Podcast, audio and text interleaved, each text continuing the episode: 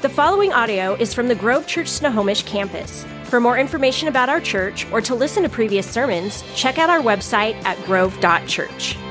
Well, again, I want to welcome you to the Grove Church. So happy that you're here today. If you have a Bible, we're going to be in Psalms 131. Psalms basically directly in the middle of your Bible or will also be on the screen. If this is your first time checking out our church, want to say welcome to you. Thanks for joining us on this 4th of July weekend. Hope you had a, a fun 4th. We had a great 4th as a family. And uh, this year, our Lydia just turned four and uh, June is 18 months now. So they're growing like weeds. And so I went to, um, one of those fireworks stands in Lake Stevens because uh, in Marysville, where I currently live, all fireworks are now completely banned. So I went to Lake Stevens, got some sparklers, got a couple tanks for the kids, just some small little things. And so on the 4th of July, we uh, went to go light these fireworks, and it was super fun. We had the sparklers, and uh, Lydia was having a great time. And, and June saw that, you know, Lydia had her own sparkler, and so she was getting really mad that she didn't have her own sparkler. So I, I handed June one, but, you know, she's pretty small. So I put it in her hand and I was holding her hand while she was doing it. And she was like, yeah, yeah. So she wanted to do it herself. So she had a sparkler all by herself. So that was super fun and dangerous. And then, uh, best, best part of the whole story is my sweet Lydia totally got burned on her first firework experience. So that was awesome. Yeah, she held on the sparkler too long and boom, right there, got burned on her hand. So we're terrible parents and we're going to jail. But other than that, all fingers and all toes to be accounted for. But we uh, we continue this series today, and we're uh, we're in the series called Happy Trails. We're talking about uh, the Psalms of Ascent, and we've been in the series for a while. And just again, for those who are new today, this these are psalms in the book of Psalms from Psalms 121 to 134, where the people people of Israel would make trips to Jerusalem for different festivals to worship and remember God for, all that He'd done in their lives. And as they would make and travel to Jerusalem in their you know large parties of animals and children and relatives, they would sing these songs as songs of remembrance and songs of worship to God. And today's focus is on the topic of humility, talking about what it looks like to remain humble. And so we'll, we'll, jump into that here in just a moment. It's interesting the stages of life when you start thinking about it. And a lot of times when it comes to the stages of the life, what we do to get to know people is we ask them about their current stages of life. And it's kind of the surface way of getting to know a person and kind of figure out who they are. And it sometimes goes a little bit like this. It's kind of information based. We would say something like, you know, when you graduate from high school, for example, people will ask you, uh, what are you doing next? Next? Or what college are you going to? Or maybe uh, what are you going to major in? Or what are you going to do with your life? These are the way, these are kind of conversations and questions that we ask people to get to know them. When you graduate from college um, or a trade school, people ask, you know, where are you going to move? Or, or what will you do for work? Or how will you make money? Um, when you get a, go- a, girlfriend or a boyfriend, people ask a lot of times, you know, when are you getting married? Is he or she the one? Have you set a date? Has he bought a ring? Why is he slacking off? All that kind of stuff. Uh, when you get married, people start asking, when will you have kids? How many kids will you have? And then when you have a kid, people start asking you, when will you have another one? And then when you have two kids, people will ask you, when will you have more kids? And sometimes people will say, Are you done having kids? And other people will ask you, Will you please stop having kids? And all the different stages of life. And it goes on and on and on. We ask these kind of questions to get to know people on the basic level, on kind of a surfacey level, try to figure out kind of where they're at in life and how to get to know them. It's interesting, it's interesting though that questions like this always deal with the surface level about a person. It's, it's factual. It's, it's kind of simple. It's, it's, it's safe and it's pretty innocent to ask questions like this to get to know a person. It's interesting though that a lot of times we don't really ask questions that have to do with the actual person. We ask questions that have to do with what they've done. And what I want you to think about for just a moment is what would it be like if we asked people questions like this? Well, what are you good at? What do you love to do? What are you passionate about? What do you think are your greatest strengths to offer society and the world? And partly the reason why we don't ask these kind of questions is that if we're honest, we don't like to answer these kind of questions. Nobody in this room likes to talk about themselves unless you're super arrogant and prideful and, and like to brag. We don't like to naturally talk about ourselves, especially about our strengths. In fact, we tend to be the most critical about ourselves.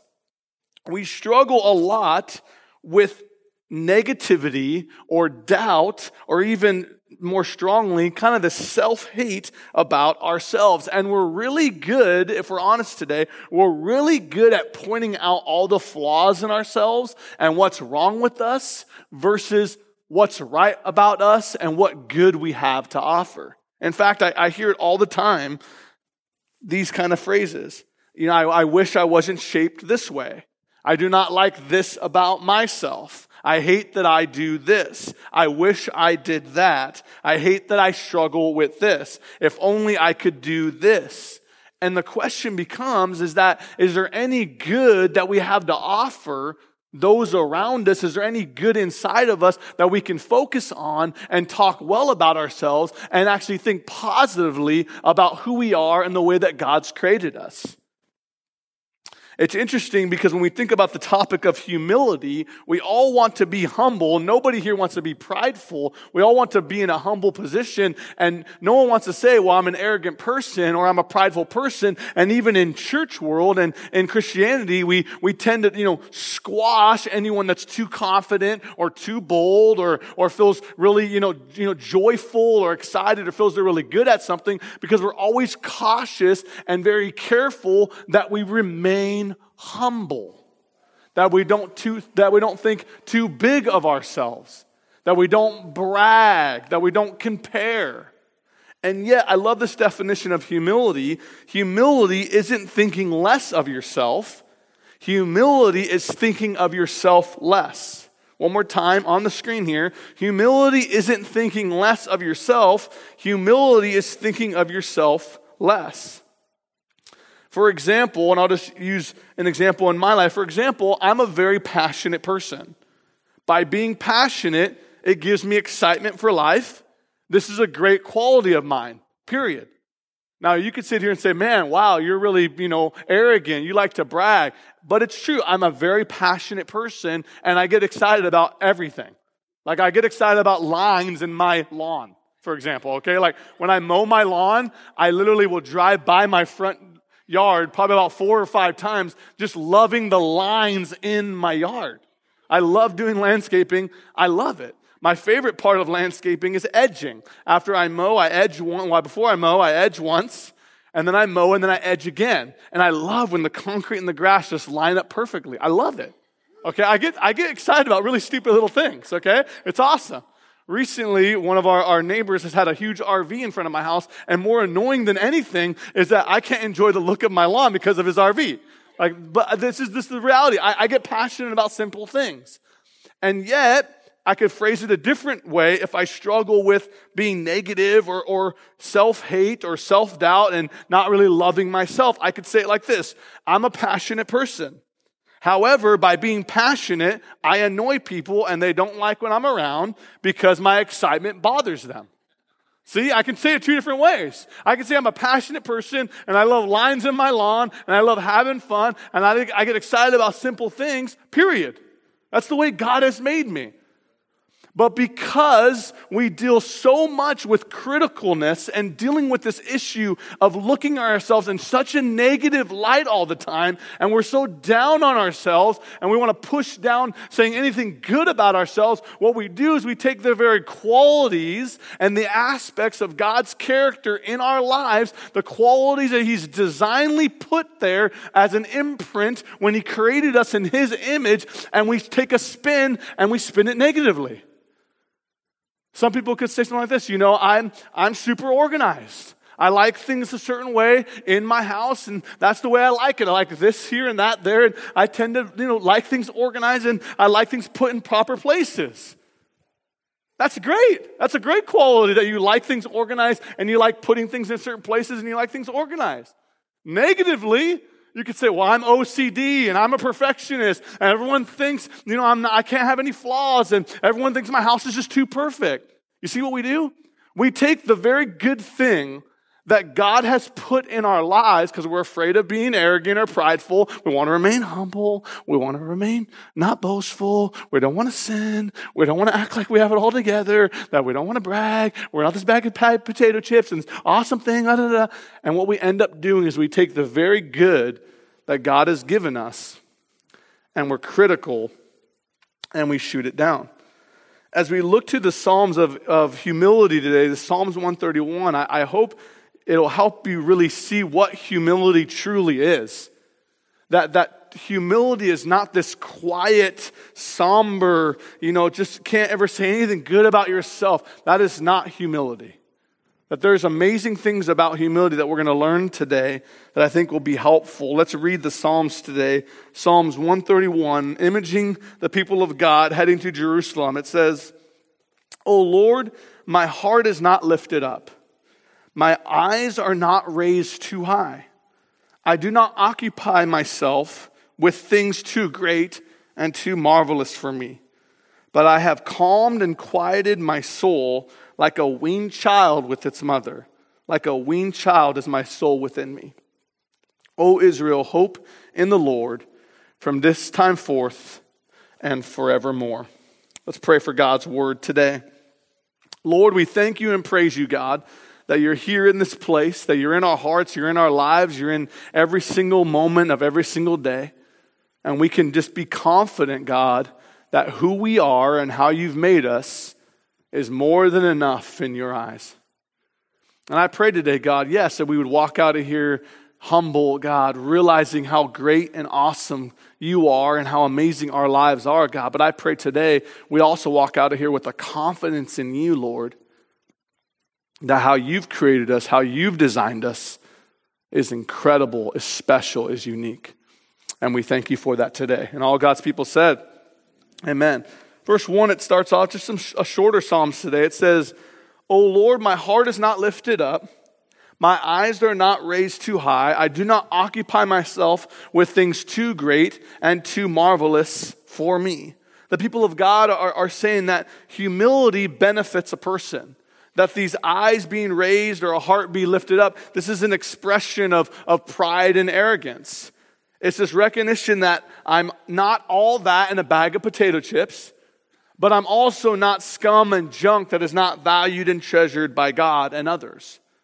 It's a humble and confident approach towards the living God. In Deuteronomy 29 29, it says, The secret things belong to the Lord our God, but the things that are revealed belong to us and to our children forever, that we may do all the words of this law. See, there will be things on this side of life that we will never understand or know. There will, be, there will be things and situations and circumstances in our current life, throughout our entire life, of things that we will never understand. We will never understand why the righteous suffer and why the wicked seem like they get away with everything. Things we don't understand. There are things in life we will not understand when it comes to losing loved ones far too sooner than we wanted, losing babies to miscarriage or other circumstances. There are situations and deep things and big questions of life that we would sit here today and have, have thought these questions Lord, why did this happen? God, why this? God, why that? Lord, if only you could do this. Lord, what about this situation? And what the people of God are being reminded of today is that there are going to be these big questions of life, these philosophical questions, these questions that are hard to understand and process, and we will never know the answers to those questions questions until we reach eternity. There are certain secrets that belong to the Lord our God that we will never know. And the people of God are saying, My heart is not lifted up, my eyes are not raised too high, I do not occupy myself with things too great and too marvelous for me. What they're saying is, I'm not worried and anxious and overwhelmed about things that are out of my control.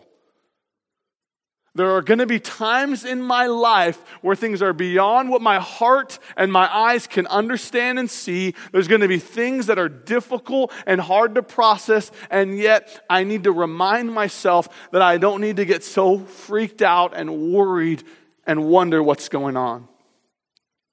In Matthew 6:34 it says, "Therefore do not be anxious about tomorrow, for tomorrow will be anxious for itself." Sufficient for the day is its own trouble.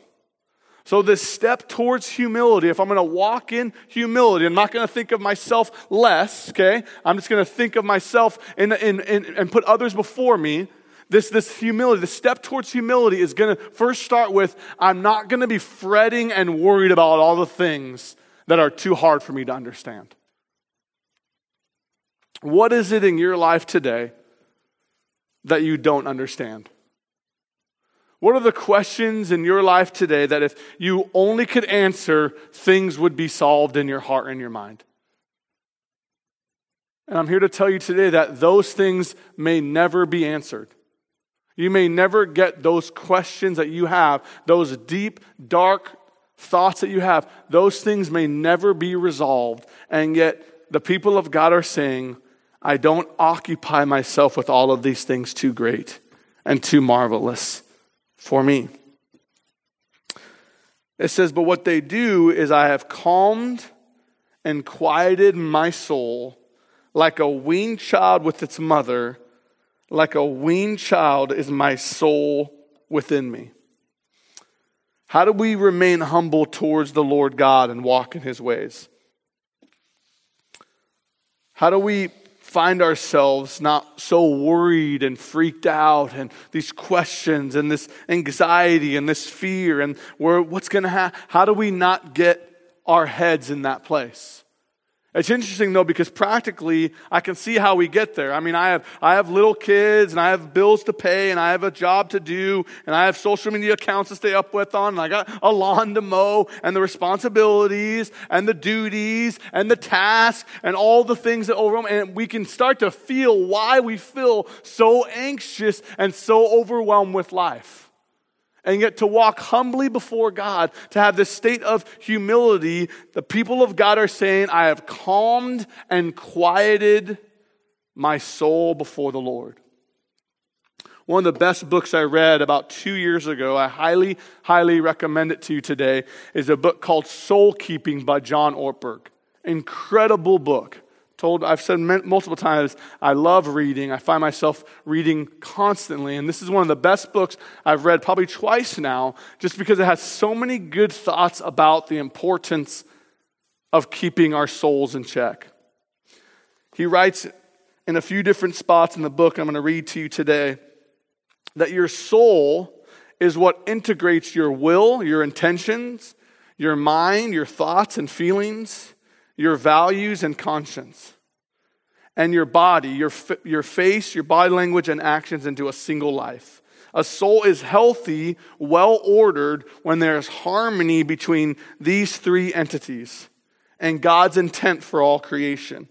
When you are connected with God and other people in life, you have a healthy soul. People of God are saying, But I have calmed and quieted my soul. He goes on to write, not on the screen here. I just want you to capture, cap, just listen and capture what he's saying here. The alternative to soul acceptance is soul fatigue. There's a kind of fatigue that attacks the body.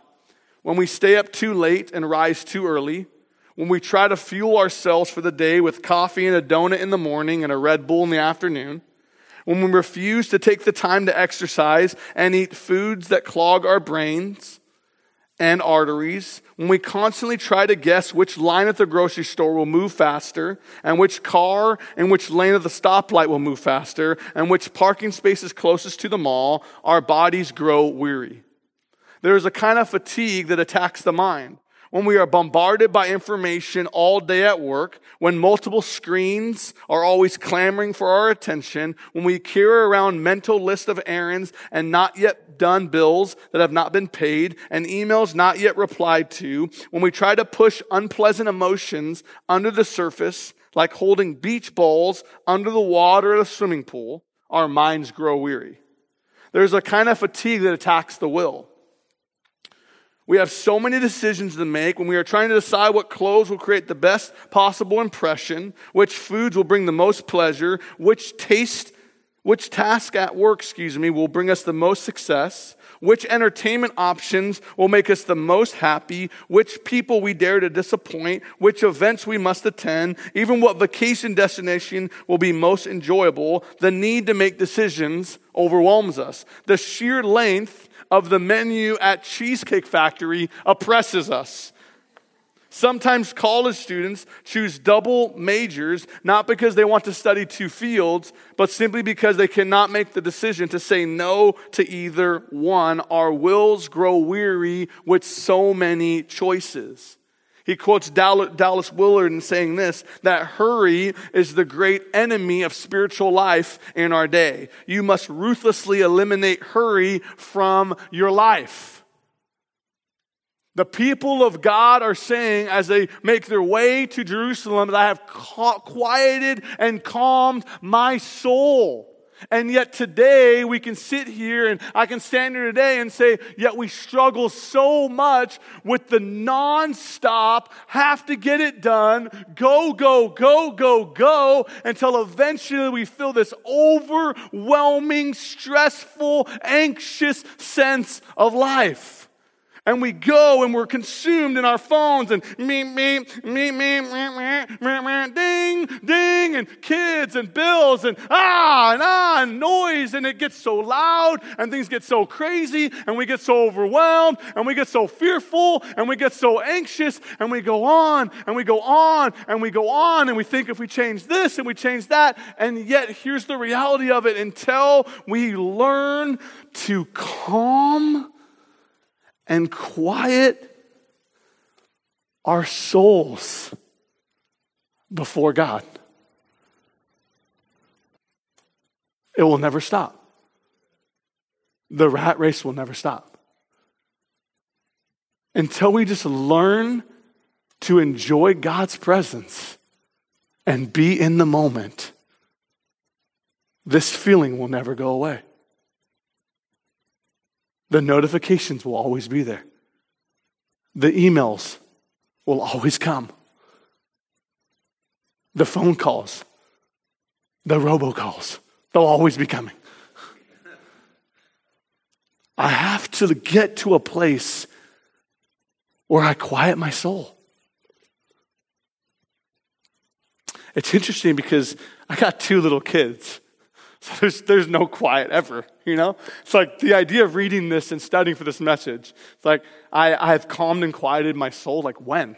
When does that happen? How? You know, daddy, daddy, daddy. Shut it, shut it, shut it. No, I'm kidding. But that's how you feel sometimes. You know what I mean? Well, when, when is it quiet? It's, it's interesting, though. Look at, look at the description. This is, this is an interesting example. Like a weaned child with his mother, like a weaned child is my soul within me. It's amazing. Manda has nursed both of our kids. And the contentment and the satisfaction of just being in mama's arms is more than enough for them. Like they, they don't need anything else when they're in their mother's arms, being cared for and being loved and being fed. So why, why, why would God use that, ex, that, that ex description to describe the soul being quieted. Because what he's trying to get us to understand is that when we're just in the arms of our Heavenly Father and we're just in His presence, there is fullness of joy. And at His right hand are pleasures forevermore. It, it means that all we need, all you and I need, is just to be in the Lord's presence. And that will humble us and put us in the right perspective for life. It will. That will bring us to a place when we find ourselves not getting too prideful, not getting too arrogant, but loving who God created us. It's in those places of the soul and the quiet hours of the morning or the night. It's in those places where you begin to realize I'm a passionate person. I love life. And God made me that way. And He loves me that way. I love to be organized. I love things this way. And God made me that way. And He loves me that way. This is my shape. This is how God has made me. And I'm made that way, and He loves me that way. Period. But I cannot get that perspective, that humility, or that confidence in the Lord unless I quiet my soul, unless I pause, unless I stop, unless I reflect.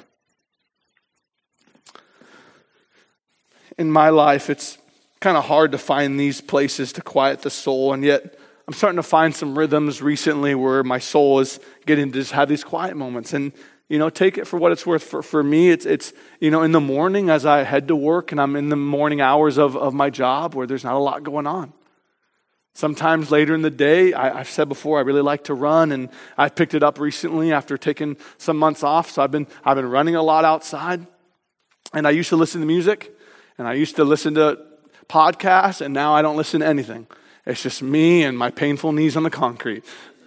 But what I love about it, even though I feel like I'm going to die sometimes, what I love about it is when I'm done, and my body begins to cool down and i'm now thankful that i got out there and ran again. What i love is i just have these moments with me and the lord just walking back to my house. No one's with me. Sure cars are driving by but i can just quiet my soul before him. I can find that perspective. See humility isn't thinking less of yourself. Humility is thinking of yourself less. And to the degree that you accept Christ's amazing love and creation of you will be the, to, to the degree that you will find meaning and satisfaction in life. I want to read just another little thing here from this book. This is the beginning here. The keeper of the stream. There once was a town high in the Alps that straddled the banks of a beautiful stream. The stream was fed by springs that were old as the earth and deep as the sea. The water was clear like crystal. Children laughed and played besides it. Swans and geese swam on it. You could see the rocks and the sand and the rainbow trout that swam at the bottom of the stream. High in the hills, far beyond anyone's sight, lived an old man who served as keeper of the springs. He had been hired so long ago that no one could remember a time when he wasn't there. He would travel from one spring to another in the hills, removing branches or fallen leaves or debris that might pollute the water. But his work was unseen. One year, the town council decided they had better things to do with their money. No one supervised the old man anyway. They had roads to repair and taxes to collect and services to offer. And giving money to an unseen, unseen stream cleaner had become a luxury they could no longer afford. So the old man left his post. High in the mountains, the springs went unattended. Twigs and branches and worse muddled the liquid flow. Mud and silt compacted, compacted the creek bed. Farm waste turned parts of the stream into a stagnant bogs. For a time, no one in the village noticed. But after a while, the water was not the same. It began to look brackish. The swans flew away to live elsewhere. The water no longer had a crisp scent that drew children to play by it. Some people in the town began to grow ill. All noticed the loss of sparkling beauty that used to flow between the banks of the streams that fed the town. The life of the village depended on the stream, and the life of the stream depended on the keeper. The city council reconvened. The money was found. The old man was rehired. After yet another time, the springs were cleaned. The stream was pure. Children played again on the banks. Illness was replaced by health. The swans came home, and the village came back to life. The life of the village depended on the health of the stream. The stream is your soul, and you are the keeper. The stream is your soul, and you are the keeper. See, I love this so much because it helps put into perspective what it really means to quiet our soul before the living God. It means we have to take time out of our crazy lives And we have to learn how to hit pause and start taking some introspective on what's happening on the inside of our hearts. And if we don't pause and do that, what ends up happening is things start coming out that we have no idea where they've come from. And I'm sure you've experienced this in your life short tempered, anger outburst, overspending out of nowhere, heaps of credit card debt. We make decisions because what ends up happening is our soul gets so bombarded and so fatigued and so overwhelmed that we don't know what's right from wrong. We don't know what's up from down, and we end up just filling our lives with a bunch of stuff what it means to, to quiet your soul, what it means to remain humble, is to often, very often, take inventory of your life and your decisions and say to yourself, Are my decisions in my life measuring up to what God wants from me through the scriptures? Am I becoming more compassionate and loving towards those around me? Am I filtering my life and thinking through what's my attitude like? What's my spending like? How am I treating my spouse? How am I treating my kids? And by doing all these things, what ends up happening is our life becomes filtered. We become more patient. We become more kind. We become more loving of parents. We become more gentler spouses. And what ends up happening is this keeps us from pride. This keeps us from arrogance, but it also keeps us loving who we are. And so, my encouragement to you today, as we kind of bring this thing to a close, my encouragement to you today would be where will you get calm and quiet your soul? Where will you find these moments in your daily life where you can have that humble posture before God? Where will you find time to where you can filter and get rid of and add to who you are and who God's made you to be? Because you're the keeper of your soul. You're the one that manages those things. And you got to do the work it takes to keep it clean. Let me pray for you today. Lord, I thank you so much, God, that you have given us, Lord a soul. Lord, a soul to love you, a soul to worship you, a soul to give you praise. And yet, God, you remind us that we are the keepers of it today. That in order to remain humble, in order to walk in humility, in order to put others before ourselves, God, we must find time where we can quiet ourselves and calm ourselves and listen to your Holy Spirit. And yet, God, it seems in our day to day, it's we're going 100 miles an hour in 10 different directions. But I pray, God, you would just give us that strength, that energy to find those windows, those times, those different moments to be still and know that you are God. I believe there's people in this room here today where you've really hated yourself with every head bowed and every eyes closed, you really, you really hated yourself. You, you, you, you criticize and you think ill of who you are. You, you make fun of yourself in front of others so that will cover some type of insecurity, but you really do not like who God's made you to be. And this self doubt or this self hate or this overcritical attitude or spirit that you carry, I believe today God just wants to set you free from that. I believe God wants to remind you today that I love you, I've made you, I've created you, you have a purpose, you have a plan, and there's no one like you on the planet, and I love you for who you are, just the way you are, right here in this moment. And so, if you're here today just with the confidence of the Holy Spirit, you're here today and say, you know what? I'm so critical. I'm so, I'm so mean to my, I just do not like who I, I speak ill. And I, I want that to go away. I want to see myself the way God sees me. I want to speak well about myself. I want to speak well of the things God has blessed me with and given me. And if that's you today, you'd say, you know, I just want to be set free from that lie, that critical spirit, that insecurity. I want to be, be, I just want that to go away today.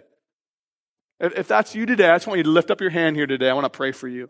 Come on, anyone else? So many hands up right now. So many. Anyone else? You'd say, man, that's me. Absolutely. Anyone else, you want to raise your hand with these in the individuals here today? Yeah, absolutely. Let me pray for you today.